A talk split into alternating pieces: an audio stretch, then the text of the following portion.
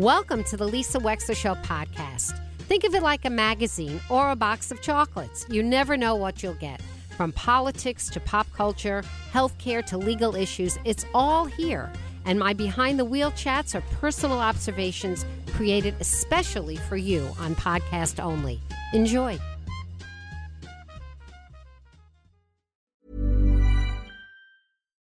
Hey, Dave. Yeah, Randy. Since we founded Bombas, we've always said our socks, underwear, and t shirts are super soft. Any new ideas? Maybe sublimely soft. Or disgustingly cozy? Wait, what? I got it. Bombas. Absurdly comfortable essentials for yourself And for those facing homelessness. because one purchased equals one donated. Wow, did we just write an ad?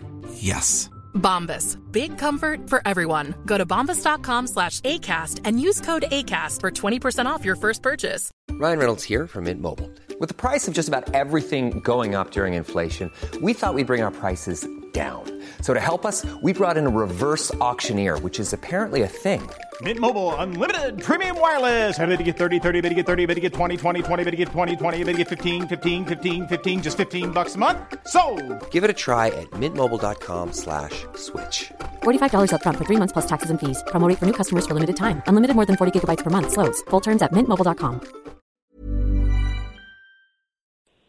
Hi and welcome. I'm Lisa Wexler. We're doing Lisa on the Law. I'm so delighted to be your teacher, not your lawyer. Remember, everybody who comes on the air for this understands that I'm not your lawyer. I'm not giving you legal advice, but I am delighted to share what I know about the areas of law that I know in Connecticut. And if you want to be part of this, if you would like your question answered, the best way to have that happen is to send me a quick email at Lisa at, uh, at lisa at wicc600.com. Go on the wicc600.com website. Go on the Lisa Wexler Show page. You'll find me. You'll write me an email, and I promise we will get back to you. Joining us now is Donna. Hi, Donna. Donna, you're from somewhere in the state of Connecticut. What town are you from? I'm from Monroe, Lisa. Hi, Donna from Monroe. So I'm really happy that you decided to ask me for some help. How can I help you today? Well, you know, when you mentioned that you were starting this segment, it occur- occurred to me that one of the things that I've always sort of thought about in the back of my brain was, um, and I certainly am not wishing this to happen anytime soon, but when I do lose my spouse, should I be the first one to go? What kinds of priorities, other than you know calling a funeral parlor director, what kinds of priorities do I have to start thinking about and and and attacking? I, I just feel like at that time in my life, I probably be, will be so distraught that I won't really know what to kind of look at, especially from a legal point of view. That I thought, you know, let me see if that's something you'd be willing to kind of touch on a little bit. Yeah, I'm very happy to help you with that, Donna. So, you know, there's a, a whole industry of people that will help you with what we call estate planning. But the flip side of estate planning is estate administration. And I don't I don't think there's that much information out there about the other piece. So there are a lot of people who will help you with how to plan for taxation and uh, figure out what they want to have happen with you theoretically after you pass or your husband passes. But not a lot of people talk about what happens in that immediate moment after somebody has gone. So let me just ask you, Donna, first of all, have, do you have a will? Does your husband have a will? Yes, we do. Okay. So you've We already, both and has it been, did you draft the will with the supervision of an attorney? Yes. Okay, good. And so you already have done a very important piece of this, which is to say you've already named your executor.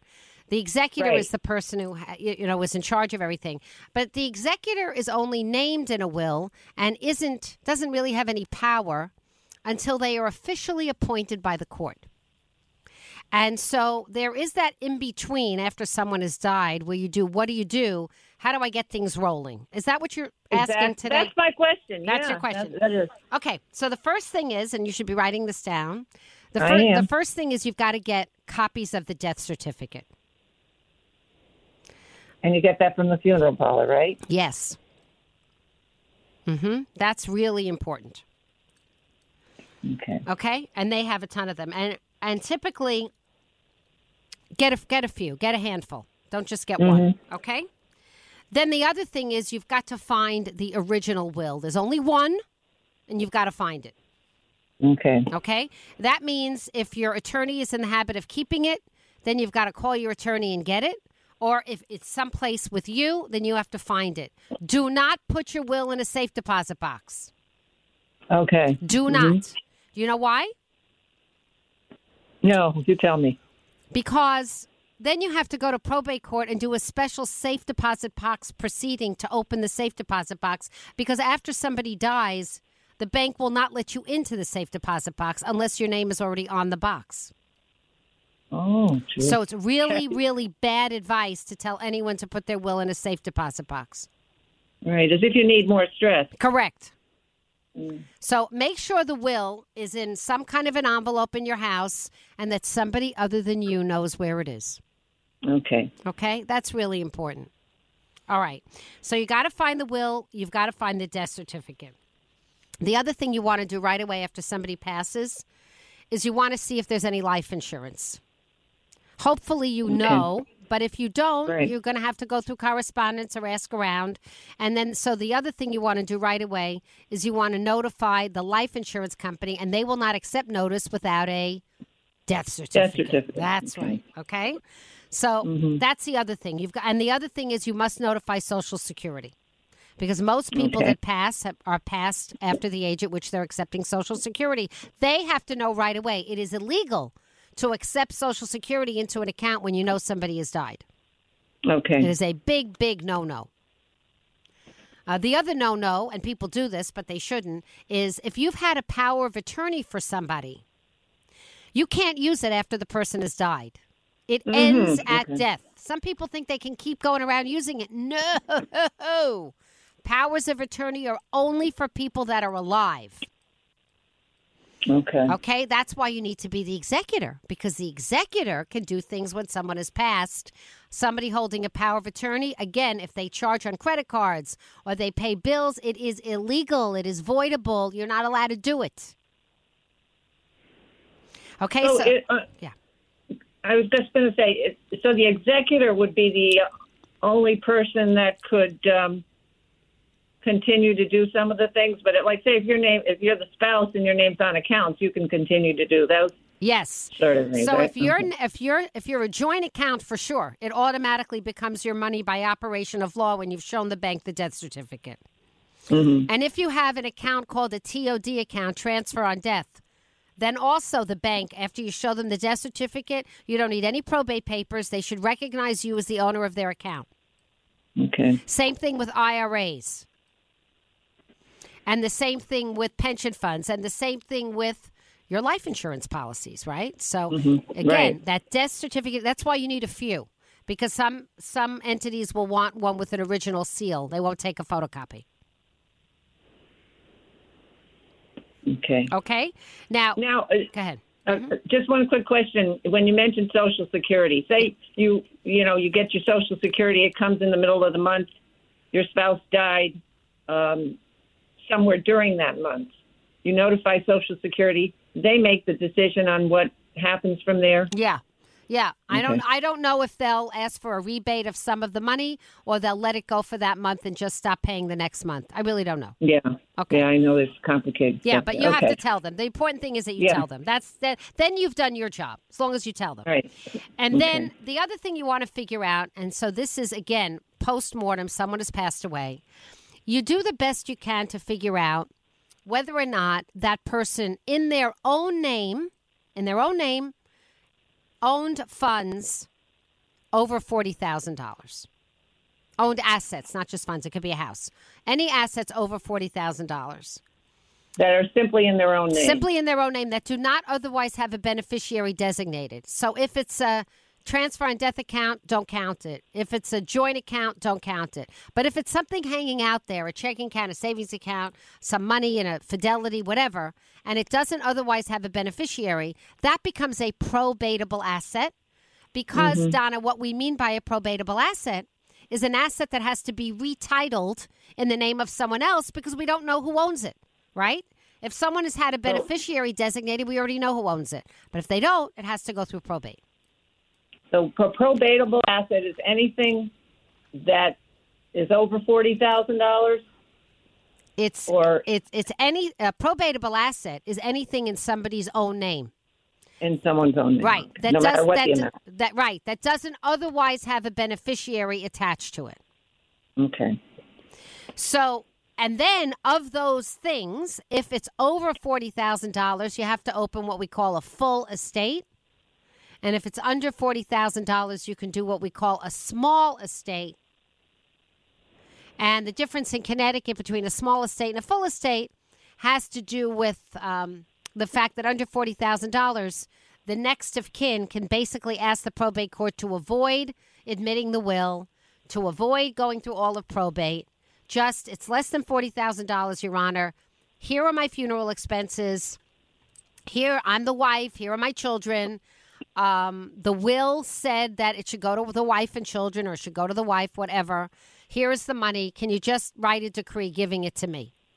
And if you find it's a, it's called a form PC two twelve or a PC two twelve A, and if you qualify for that, it's great. If it's over forty thousand dollars, it's what we call a full estate, and then the will has to be admitted to probate. And I don't want to go into all of that right now with you, Donna, but I would say what the probate court needs is the original will and the death certificate and a form PC 200 which is basically a very easy to fill out form. You don't need your attorney to help you with this.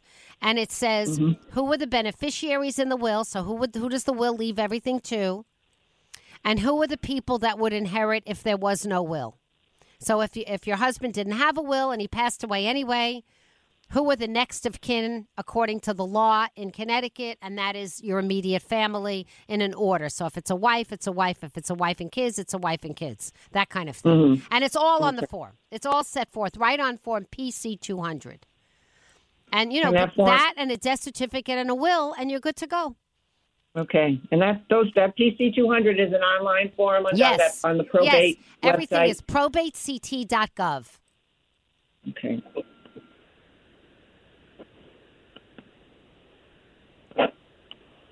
Thank you. I mean, I there's mean, there's a lot to it, but I think that this is enough information in one chunk. I don't want to keep, Yeah. you know what I mean. But after somebody passes, again, you want to find the original document if there is a will. If there isn't, you know, then you're what you call an intestate, uh, an intestate estate, and again, you're going to go to that PC 200 and you're going to do it a different way. But it's the same difference. You still have to show up at court to say to the to say to the court, we need an administrator, not an executor. We don't have a will. But Okay. Okay. But if there is a will, you find it has to be the original, the original signature, the whole will. Oh, and the other thing, Donna, is do not unstaple that will. Do Oh, not okay. do not unstaple that will to make a copy for yourself. If you want a copy for yourself, you stand at the copy machine and do one page at a time. If you submit a will that has been taken apart to the probate court, you have a problem because the probate court will not necessarily be able to admit that will because it's a will that's been taken apart. Oh. So means you never, never, inserted- never unstaple a will. Never. Oh, okay. Who knew that? Yeah. Never do that. Yeah. Okay. So well, the- this, is. I, I mean, this is the kind of stuff that it sort of puts you in a points you in the right direction at the very least. You know, because at a time like that, what do you do? You know, I know. who do you call? I know. It's true. I know. And you're in such um, shock anyway. Right. right. Yeah. Again, it's not something I'm I'm I'm I'm pushing to have happen anytime soon, but it's just sort of a thing that you know, was in the back of your my brain at least that I think about. And You're not the only one, Donna. yeah, yeah. Are you kidding? There's a whole estate planning industry because people ruminate about all of this all the time. I'm glad that you have a will, though. You know, because Yeah, oh, most yeah. people, we most of us think we're not going to die anyway, and many people don't don't plan. They don't have any will, and the most important thing about a will is your executor. You need to take a look at that, Donna, and make sure that um, that the people that are your successor executors, in other words, the ones after your husband, in case he's not around or too old, that those are the people that you still want to administer your estate. Right. Yeah. Well, that that's true. I mean, when we we just did it about a couple of years ago, we redid it, and um, I noticed that I, there had to be some shifts done in that. So- Yeah. I look at a will as a five year plan. You got to look at it Yeah, every five right. years. You have to. You know, because a lot of times we appoint our own peers, but they're getting older too. They don't want to do this. They don't want to be your executor anymore. Forget it. They would do it if you were 50, God forbid, and passed away. But if you're 80, they're not interested. Yeah, that's true. Yeah. that's true. Is there any re- ruling on who you can have as an executor? Is if it, I mean, can it be, you know, um, does it have to be a blood relative, No. or can it be like No. A, oh, No, in Florida, they said in Florida you, you can't put, appoint anyone as an executor unless they're your immediate family, unless they live in the state of Florida. Could you believe that? We do not have that. We have plenty of out of state executors. We appoint them all the time. We want people to be able to choose who they want. And if they live out of state, you know, they have to figure it out if they want to do the job. right, Yeah. So you can appoint anybody that you trust. They have to be over the age of 18. right. Well, thank you very much. You're I welcome. appreciate your, your I appreciate you coming up with this. Uh, I'm this glad. whole idea. I think, I think it's great. I'm glad to help you, Donna, and thank you so much for the call. Thank you. You take care. You be well. Live God a long time. You be well. I hope so, and you too, and, and your loved ones too. God bless. Bye. God, God bless. One size fits all seemed like a good idea for clothes Nice dress. Uh, it's a it's a t-shirt. until you tried it on. Same goes for your healthcare. That's why United Healthcare offers a variety of flexible, budget friendly coverage for medical, vision, dental, and more. So, whether you're between jobs, coming off a parent's plan, or even missed open enrollment, you can find the plan that fits you best. Find out more about United Healthcare coverage at uh1.com. That's uh1.com. Nice. Yeah. What you're hearing are the sounds of people everywhere putting on Bombas socks, underwear, and t-shirts made from absurdly soft materials that feel like plush clouds. Yeah, that plush. And the best part? For every item you purchase, Bombas donates another to someone facing homelessness. Bombas. Big comfort for everyone. Go to bombas.com slash ACAST and use code ACAST for 20% off your first purchase. That's bombas.com slash ACAST. Code ACAST. Hi and welcome. This is our Lisa on the law, and I promise you, I'm not your attorney.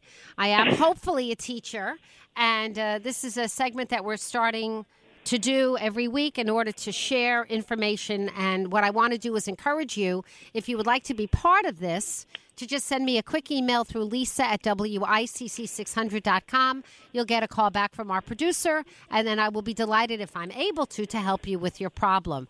Joining us now is Juliet. Hi, Juliet. Juliet, are you Hi. are you from someplace in Connecticut? Where are you Shelton. from? Yes, Shelton. Shelton. Mm-hmm. Marvelous. So, how can I help you today? Um, I my father passed away in November, and he had a trust, and I'm the trustee. Um, and I think it's a misconception that you don't have to go to probate, and because you do have to go to probate with the trust, to, at at least to file and and to file. I guess you don't have to go through probate. Is that right? I, I, I get so many. I'm googling it. I'm getting different opinions. Different. I went down to the probate court in Milford, and they're telling me yes, I do have to file if I want to close out his accounts and sell his house. Oh, okay. So it depends. So, what is Ah, the point of a trust Well, if I have to go to probate? So, okay, so Juliet, first of all, it's every situation is very different and every set of facts is its own complicated thing. So, I need to ask you questions to give you the right answer, okay? Uh huh. So, you say that you're a trustee of a trust, but was the house that your father owned put in the name of the trust before he died? Yes. Okay, so the deed is in the name of XYZ Trust. Yes. And so was all his bank accounts and all his securities and all that. Okay.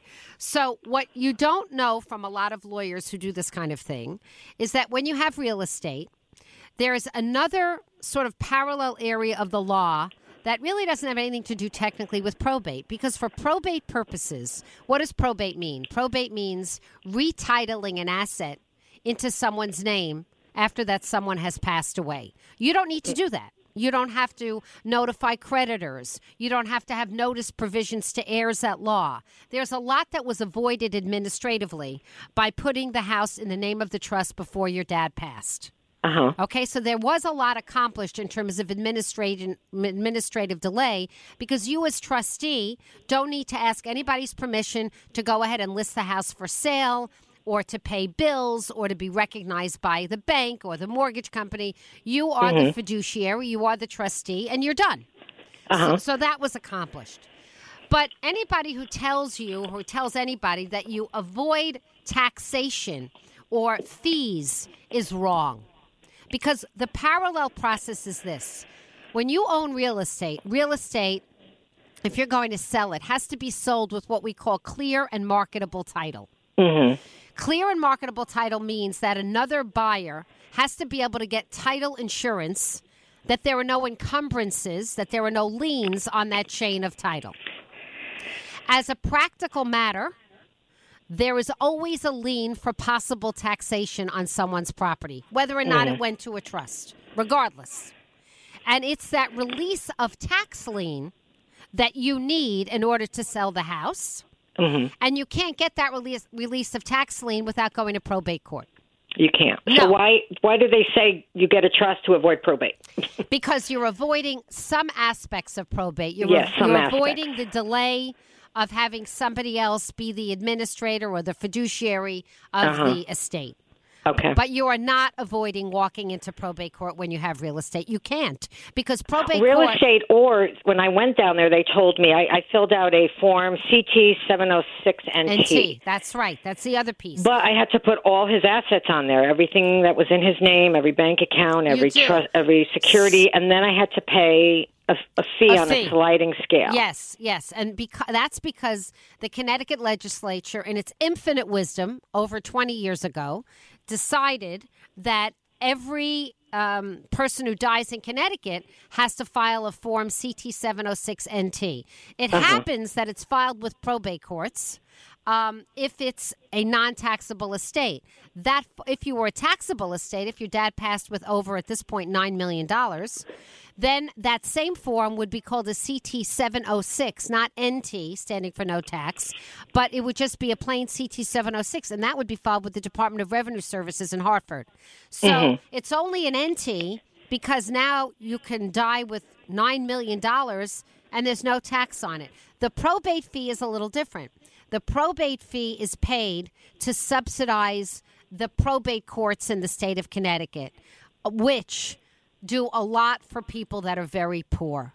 And so the probate fees that come in from the estates of people that have passed, essentially that money is used in combination with state tax revenues in order to subsidize poor people who need to be conserved, people with intellectual disabilities who need that kind of service, people with mental illness. There's a whole range of very vulnerable populations Mhm. that get fee waivers because they're poor. And some of that probate fee money goes to sustain the system. And that's the way our system is in Connecticut. That is the way it works. Yeah. And did I have to put everything down there or just the house? I mean, I put everything because I was I don't want to get in trouble. You have to put everything down on the tax return. You did the right thing. You're a law abiding citizen. Okay, everything down. But and then but then I heard somewhere where I could have deducted funeral expenses, commission on the house. Uh, no. Well, you can deduct that, but you're not. But um, it's not going to affect your probate fee. Those deductions would be important to you if you had a taxable estate. You don't have a Oh, okay, taxable okay. estate, so it doesn't it doesn't make the sliding No. scale go down? No, no. Sorry about that. Sorry No, about that. no. Okay. okay. But listen, I mean, I'm sorry about the death of your dad. Thank you. I really Thank am. you. But I hope that the process is, you know. Yeah, I, I wish they would. You know, attorneys that say, "Oh, have a trust to avoid probate." You're it to abro- avoid going through the whole process. Yeah, I think that they are not. And I didn't even know this until my attorney for the closing said, "You need you need this form." Lien- Correct. And I said, "What do you mean? I have a trust. I don't need." No, you No, need it. You need it, and and you that's need what it not started because. the whole. Pro- I mean, I literally got the paper in a week from after when I paid the fee. Mhm. I mean, if I didn't have a trust, it would be months. I heard. Well, it could be. So it depends. could so be months if in- you in didn't have probate. it, in, in Connecticut, it's not likely to be that long. In New York, for sure, it would take a very long time.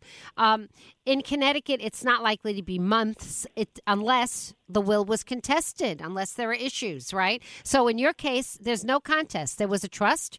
Your father Mhm. appointed you as trustee. He put the his property in a so trust. in my own in my it. own case, for me to get it, it's it's worth it to get a trust. So I make my heirs make the decision as opposed to the probate judge, Well, meaning you. Well, it's not about making the decision. It is about a delay and lag as to who is. So if you do it a will and you didn't have a trust, you could still make your son your executor.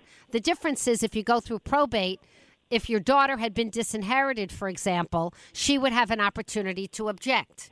When Okay. a person does a trust, They're taking it out of the hands of the probate court, and there is not that process of sort of public scrutiny of Okay. that.